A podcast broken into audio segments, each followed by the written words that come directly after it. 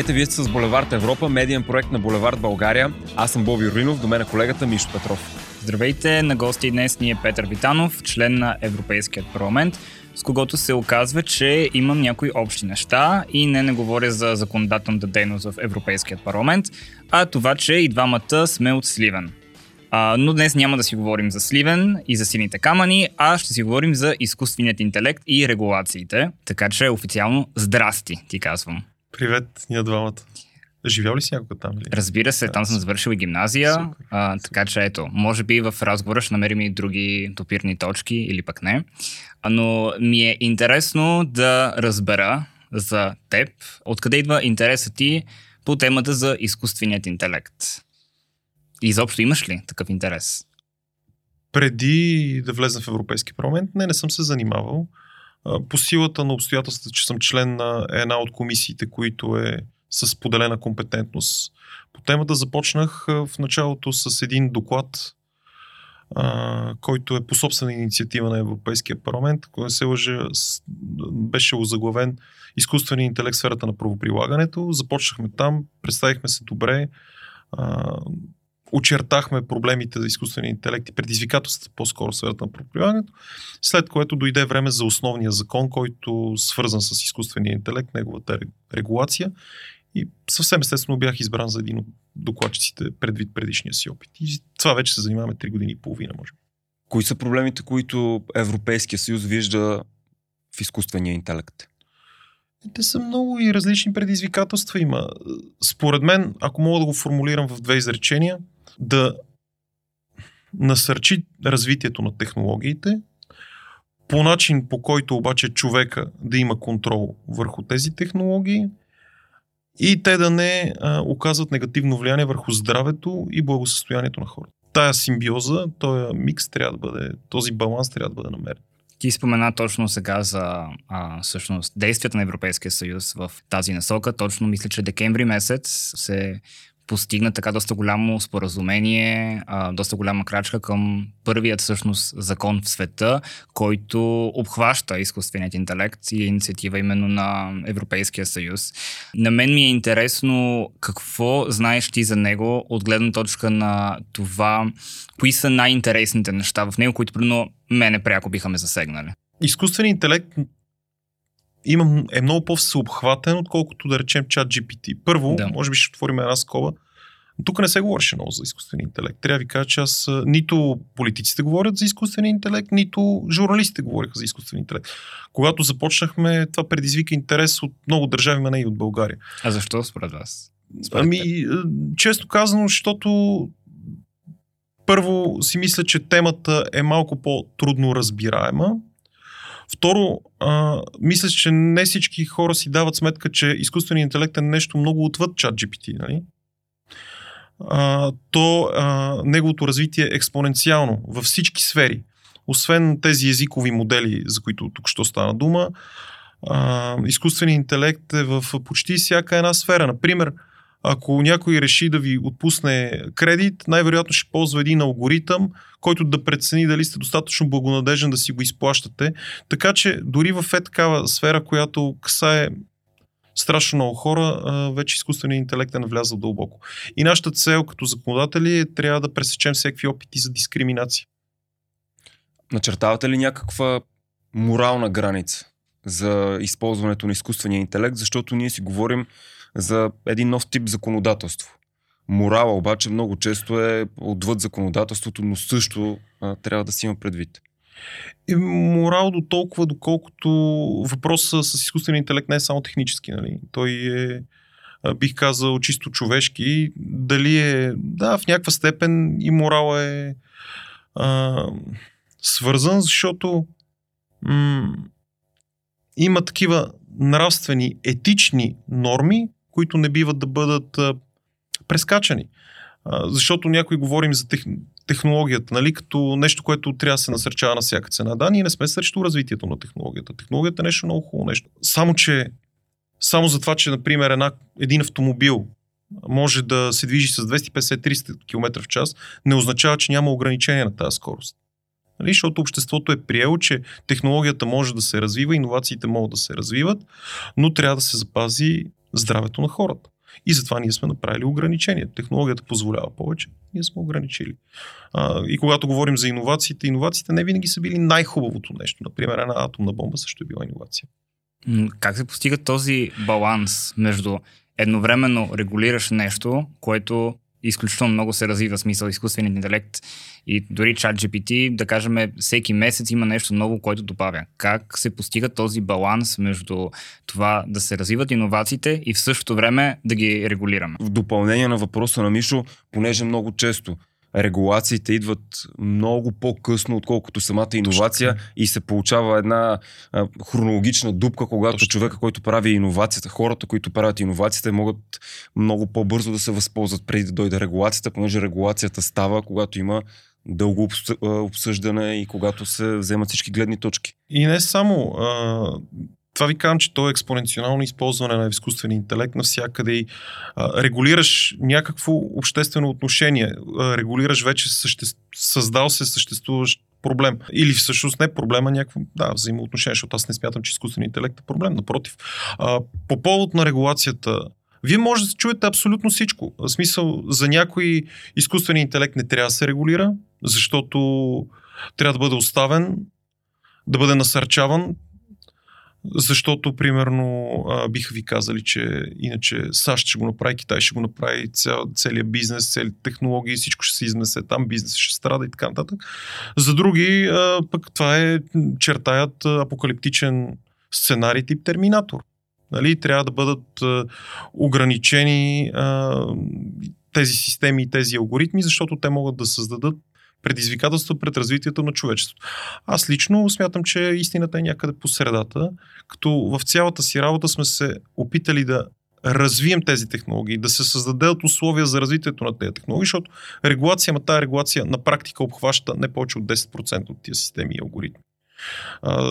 основно високорисковите системи и тези, които са забранени. Нали? Но 90% от изкуствения интелект са по-скоро ниско рискови или безрискови системи. Така че, а, когато се говори за регулация, трябва да се знае, че ние се насочваме към една определена група системи, които могат да бъдат потенциално опасни а, и вредни. Като цяло, пък се опитваме да насърчаваме всички други посредством отпускане на допълнителни средства, създаване на условия, а, лабораторни, извън лабораторни, в които тия системи да се развиват. Така че, а, включително, това да бъде обществено достъпно, парите да не отидат само в една шепа хора от Силициевата долина, а да може да се възползва цялото общество от тях.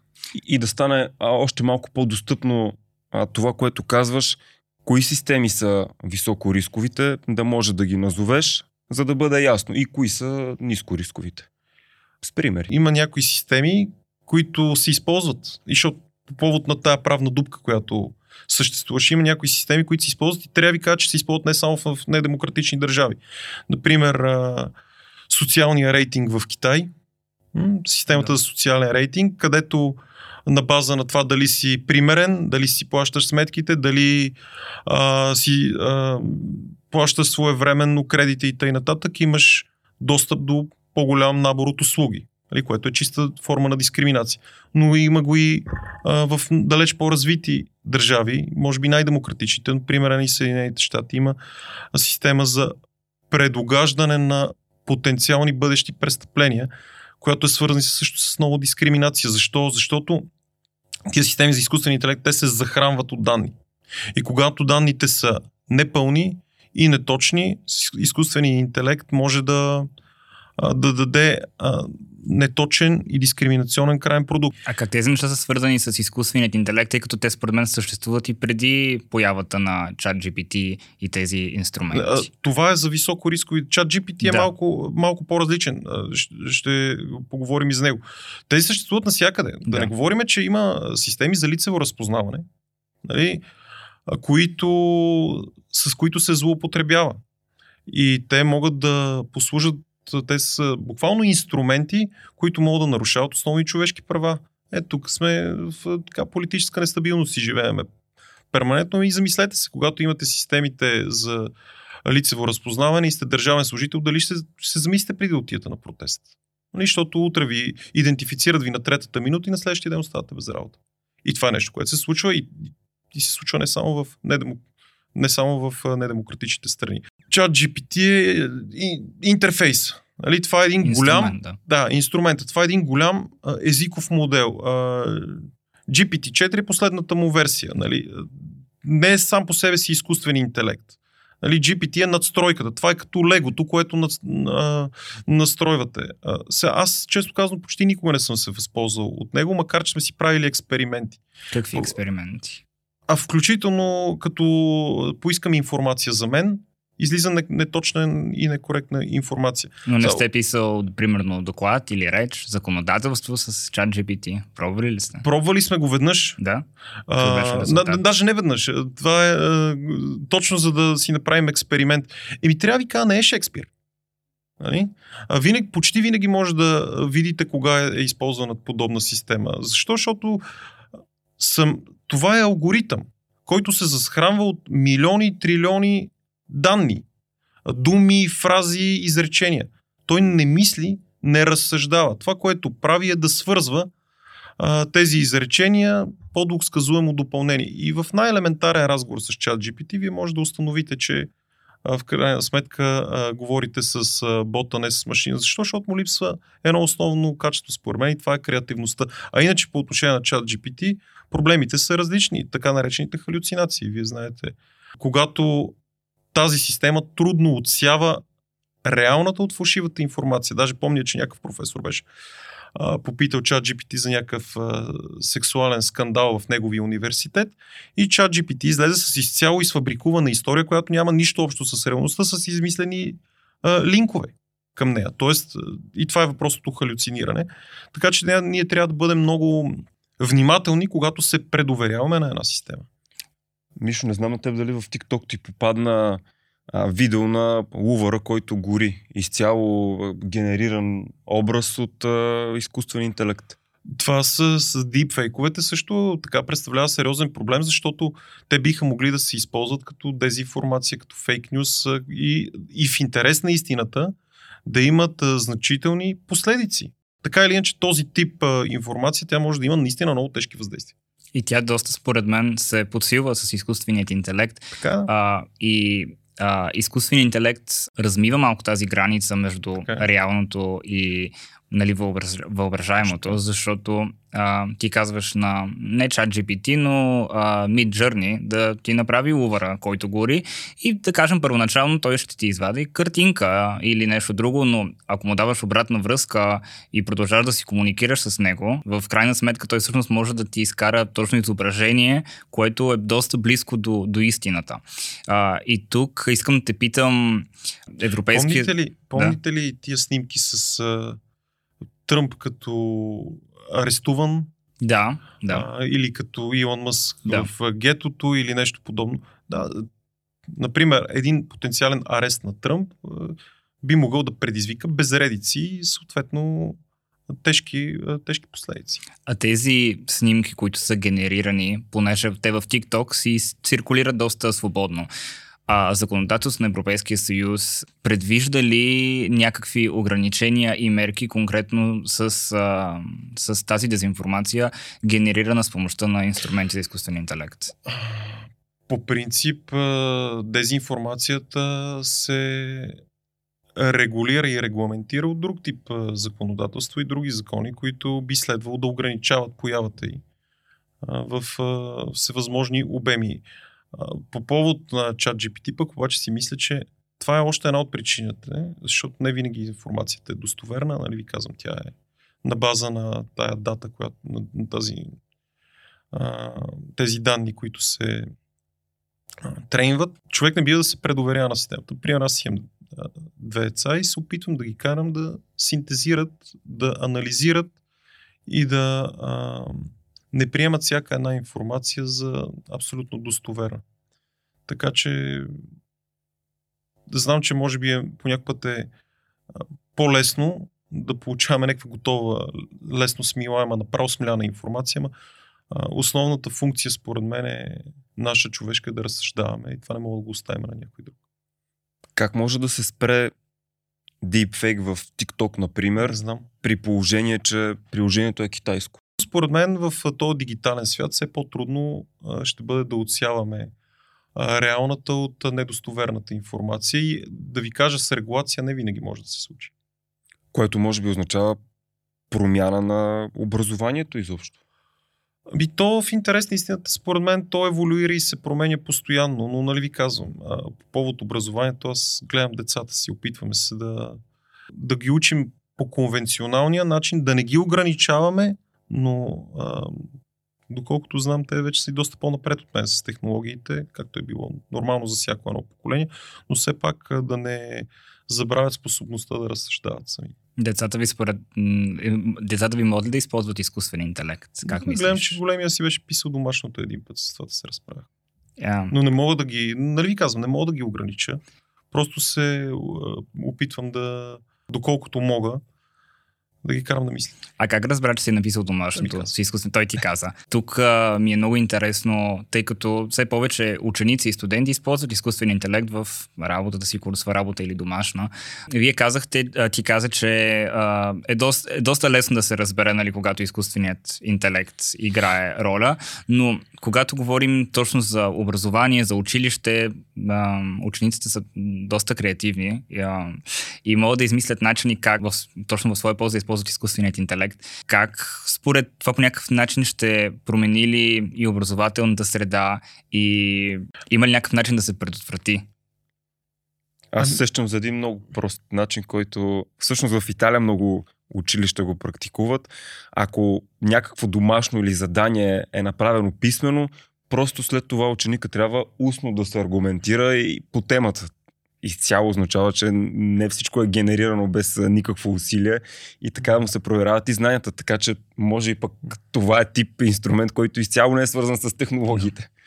И често да ви кажа, наистина имаме страшно голям технологичен скок през последните няколко години, специално тия системи. Когато започнахме, между другото, да говорим за изкуствен интелект, нямаше чат GPT. Нямаше тия така наречените foundation model, тези големите езиковите модели. Те ги нямаше те бяха извън обхвата на законодателството.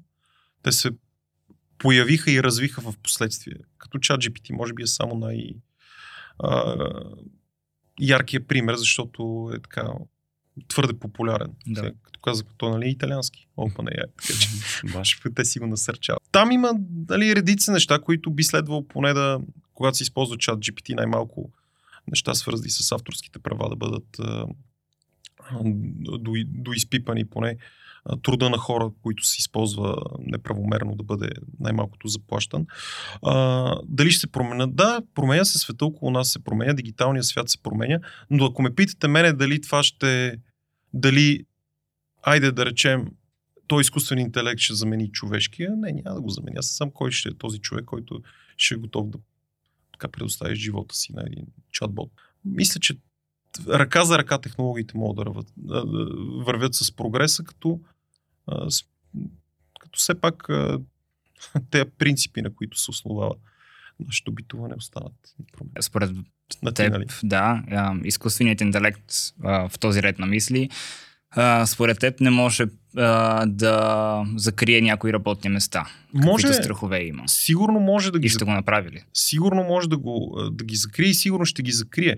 Ама знаете ли, то спор. Са, аз съм социалист, а ляв човек съм. И винаги, обаче от хилядолетия, хайде да не е хилядолетия, най-малкото от индустриалната революция, не знам дали знаете, но тогава работници с чукове са чупили парните машини, защото ще им вземат местата. Пазара на труда се променя. И съм сигурен, че някои професии ще изчезнат, някои, както, както се е случвало преди, някои ще се автоматизират, ще се създадат обаче нови, както се е случило през последното столетие. Не мисля, че големия проблем е, че хората ще останат без работа. Те ще има какво да работят, ще се адаптират. Още повече този тип технологии би могло да измести някои от най-низко квалифицираните, някои от повтарящите се а, професии, които са свързани с повтарящите се дейност когато имате креативност, аз не смятам, че големия, големия проблем на изкуствен интелект не е, според мен, нищо, че съм ляв го казвам, не е, че, сме, че ще отнеме професиите на, на хората. Хората ще намерят и други професии, както се е случило през годините. Още вземете носачите на линейки в Египет, те ми заменят с от автомобили. Не е също. А, ръчният а, а кой е големият проблем? Всъщност. Големият проблем, според мен, е а, нарушаването на човешките права И преминаването точно на тия етични а, норми, които имаме. Дискриминацията е големия проблем. А, използването на системи, които могат да потъпчат основни човешки свободи. Това е големия проблем и голямото предизвикателство, което трябва да се, да се справиме. Казвам ви, то е predictive policing, social scoring, тези а, биометричната идентификация, всичките разновидности, facial recognition, нали, там, това са а, системи, които биха могли, с които би могло да се злоупотребява. И когато на едно държавно ниво ги имате, примерно използва ги полицията, то тогава ефекта, който могат да имат върху цялото общество и върху много големи групи от а, едно общество, е наистина значим. И ние трябва да ограничим, защото нали, как функционира а, една власт. Нали? Те, да също как функционира една държава. Нали, основният демократичен принцип е баланс на властите. Дори полицията да го има, използването трябва да стане с съдебен контрол. Нали? Така е по същия начин. Трябва просто да има кой да контролира този тип системи. Така че това е голямото предизвикателство, според мен. И може би да стане ясно, че изкуственият интелект не е над човека, под него и че контрола... Винаги контрола трябва да остане в, в човешките ръце. И интерпретацията в крайна сметка трябва да бъде в човека. Каква музика слушаш? А, аз съм си панкар, хардкор, а, тежък метал. През тези пет години а, кои бяха, така да кажа, най-големите теми, най-големите конфликти, може би, които сте имали вътре в Европейския парламент, сега вече като сте на прага, като ретроспекция да направиш за последните 5 години? Ако говориме, примерно, за изкуствения интелект и след това по-към общото. Голямия сблъсък между лявото и дясното, знаете ли къде беше? Големия сблъсък. Дясното казва, намалете регулациите, дайте пари на бизнеса, нека правиме пари от това нещо. Левите казват, увеличете регулациите, това е опасно за човешкото здраве. И там е сблъсък, къде намираш модуса. А извън изкуствения интелект? А извън изкуствения интелект там парадоксално е, ама в Европейския парламент се търси консенсус. И за, за разлика от българския, защото аз съм бил и член на българския парламент преди това, в българския парламент имаме много ясно обособена опозиция. Тя обикновено е, а, или поне беше традиционно, едната голяма, в двупартийния модел, едната голяма партия е на власт, другата голяма партия е в опозиция. Нали, те са идеологически против, противопоставят и това са противници. В Европейския парламент е обратното. Търси се консенсуса между едната голяма партия, лявата, и другата голяма партия, дясна. Не знам къде е по-добре, със сигурност е по-лесно и по-конструктивно е второто. И тези, които са по-прогресивните сили, нали, изключвам нали, крайната десница, там, фашисти и така нататък, те търсят да намерят консенсус. И винаги е въпрос на консенсус. Не едните да заобиколят другите, като намерят мнозинства, а съвместно да, да намерят общия подход. И сега, дали е добре, не знам. Въпрос на компромисия. В крайна сметка, винаги никой не е напълно удовлетворен, никой не е доволен. Но пък от друга страна се взимат гледните точки и призмите а, и оптиките на почти всички заинтересовани лица, както от ляво, така и от дясно, т.е. от тази гледна точка е добре. А, иначе, и въпреки, че няма в този тип класически сблъсъци, за които вие казвате, имаме много големи, много големи противопоставяния във всяка една сфера. Във всяка една сфера. Ето това, например, мина а, тия пет години минаха под знака на зелена трансформация. А, това е економическата трансформация, енергийната трансформация от една страна минаха под знака на COVID и възстановяването на COVID и въобще промяната на, на европейската економика. И тук са големите сблъсъци. Са, ако питате десните, не трябва да се прави нищо. А, с а, зеления преход, той е една голяма измама. Това, че се замърсява, това, че жив, нали, планетата, ресурсите се изчерпват, това, че дишаме мръсен въздух и че хората умират, това няма проблем. Важното е европейската економика да бъде конкурентоспособна. Ако питате левите, пък напротив и по-прогресивните, трябва да се направи нещо повече по този начин. Не може да се живее.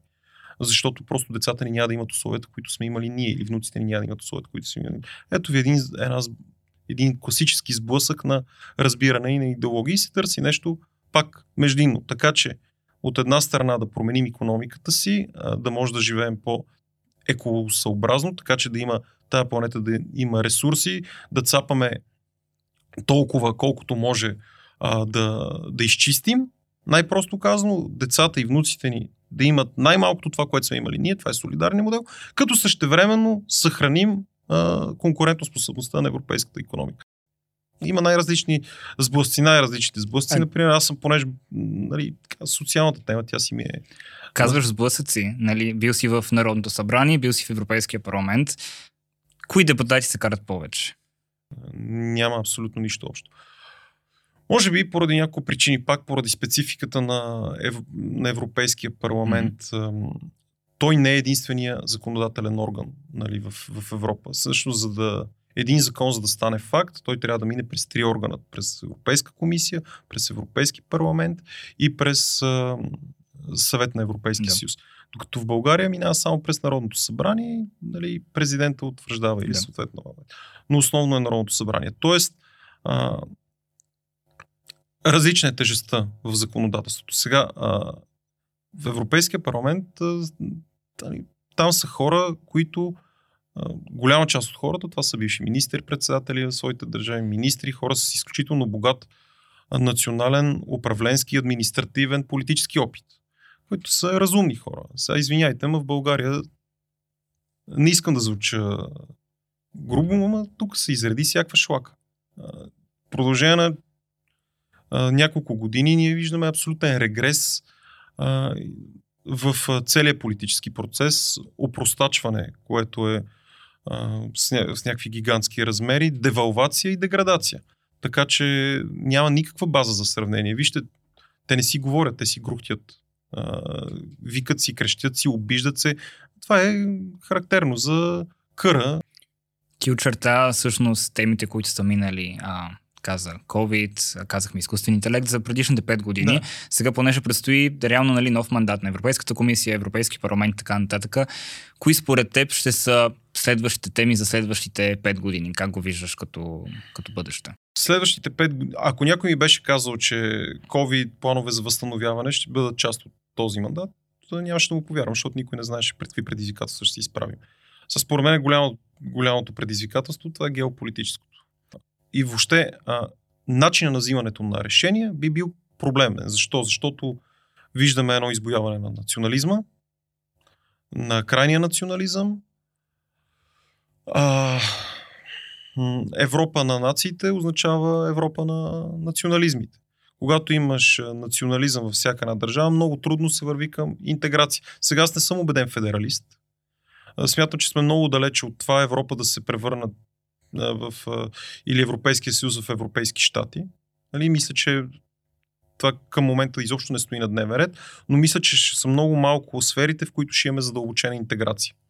А, и си мисля, че основният проблем ще бъде да се намират решенията и то Европейски съюз да върви напред. Защото с многото националистически правителства този процес ще бъде затлачен. Така че това. И разбира се, нали, казвам, геополитика, геополитиката, защото този Европейски съюз беше съюз на ценности. И това е което ни събира, ценностите.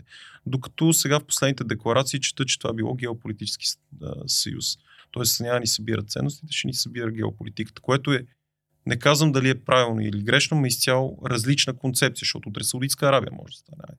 Че европейски няма стане, но, но, но а, тоест ценностите се заменят с геополитика, което пък води след себе си редица други предизвикателства. А защо е важно да се гласува на европейските избори? Защото, ако пак върнем въпроса отзад на предходния, 75% от българското законодателство е транспониране на европейско такова. И всеки един закон, колкото и далече да ни се струва, а, който се гласува и се приема в Европейския парламент и въобще от Европейския съюз, се, а, се отнася към нашето ежедневие. Тоест това, което се решава там, изобщо не е нещо отвлечено, нещо абстрактно а, и нещо далечно, а напротив, то касае всеки един от нас. Да, ще го касае може би малко по-късно, защото ако говорим специално за изкуствения интелект, когато го гласуваме април месец, да, да речем забраните ще влезат след 6 месеца, част от текстовете ще влезат след, в сила след 12 месеца, други след 24 месеца. Но след 2, 3, 5 години по същия начин с а, така наречената зелена сделка, зелени трансформации, има законодателство, например, за търговията с емисии, което ще влезе в сила 2028 година. Нали? Но рано или късно то се отразява върху ежедневието и върху живота на всеки един от нас. Та, защо е важно? Защо е важно да изпратим хора, които работят и които участват активно в законодателния процес. Иначе става олеле майко. Нали? Когато сме го проспали, след 4 години някакво виждаме, че се, сме приели нещо, което не отговаря на нашите разбирания, на нашия интерес, на нуждите на нашата економика или на разбиранията на хората. Така че изобщо не е без значение, трябва да мотивираме хората да гласуват, защото важно е. Хората не са там за едната спорта. Още повече Европейския съюз третира абсолютно всички теми от, от нашето битие. Почнете от здравеопазване, през образование, през економика, транспорт и така това момент е да ти благодаря за това, че а, ни беше гост, че си поговорихме, който е пропуснал първия епизод на нашия подкаст. Там говорихме и за зелената сделка, понеже ти някой път я спомена. А, Радан Кънев. А, Радан. Ние с Радан имаме сходен проблем. А, в Европа ни обвиняват, че сме кафяви, в България ни обвиняват, че сме зелени. В общи линии с него имаме горе-долу сходни разбирания по а, начина по който трябва да, а, да се развие тази зелена трансформация. Добре да си пуснеш епизода. Добре, ще го изгледам. Благодаря, че ни гледахте. Надяваме се да сте стигнали до този момент от а, подкаст и разбира се, може и само да сте ни слушали, тъй като ни има и на всички платформи. Ние с Мишо ще гледаме и в следващите епизоди максимално много и разбираемо да доближаваме европейските политики до Джензи.